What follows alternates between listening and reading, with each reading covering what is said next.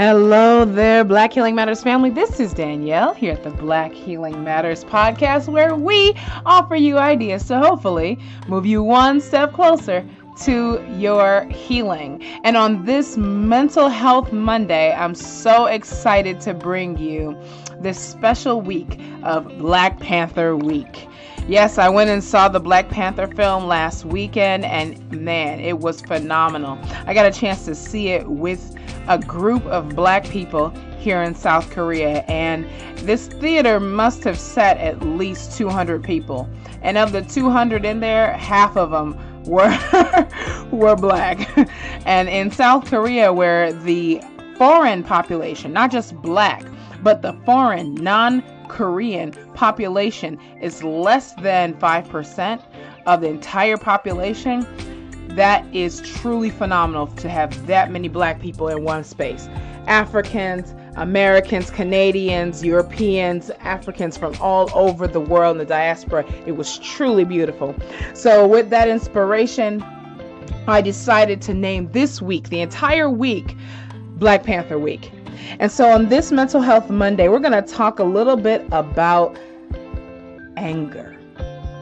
Yes, how to be angry, of course, we're angry, but an activist at the same time.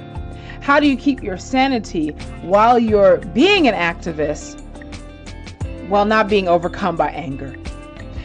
And if you recall, this is connected to the film because the, the character Michael B. Jordan, again, spoiler alert, if you haven't seen it yet, you might want to pause. But the Michael B. Jordan's character was completely overcome by anger and rage. And, you know, it, it really did define his character and led to his ultimate demise if you, you saw the film. But we're going to talk today about some ways that you can begin to care for yourself and important steps to take while being an activist, not overcome by anger.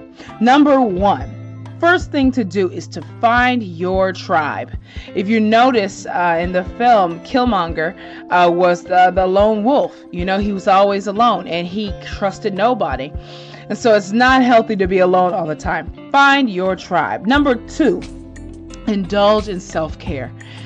I know it sounds crazy to, you know, you know, we have so much to do and there's so many problems in the world, but you can't fix them unless you're fixed, unless you're well. So take care of yourself. What that means you need to go to, you know, get some massages or even therapy.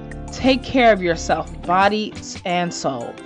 And last but not least, number 3, focus on progress, not problems man. I know that's easier said than done because the problems really are the evidence. That's the that's the data that we use as activists to go out into the world and try to make changes because you know obviously the problems are the things we're looking to change.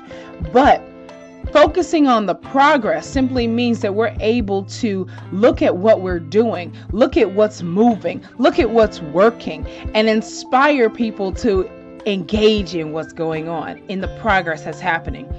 That, my friends, is again easier said than done. But when you look at the character again, Killmonger, uh, I think that's his name, um, in the film, he was clearly overwhelmed with focus on the problems.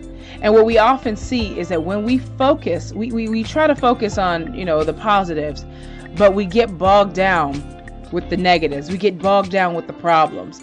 And sometimes we feel guilty. I, have I've caught myself doing this, feeling guilty because I don't focus on the problems. And yet, and I have people come and tell me, like, you know, what about this issue? What about that issue? You know, don't you care about this? Of course I care. That's why I do what I do. Of course I care. But I can't let those things overrun my entire life. And if we aren't able to focus on the progress that we're making, there is no joy in this. There is no day when we wake up and all problems are solved. And so we've got to learn how to see the joy in the progress, or else we're going to live our lives in a state of turmoil. And on that note, Black Healing Matters family, I hope this was helpful to you. Leave me a comment, send me an email, blackhealingmatters at gmail.com.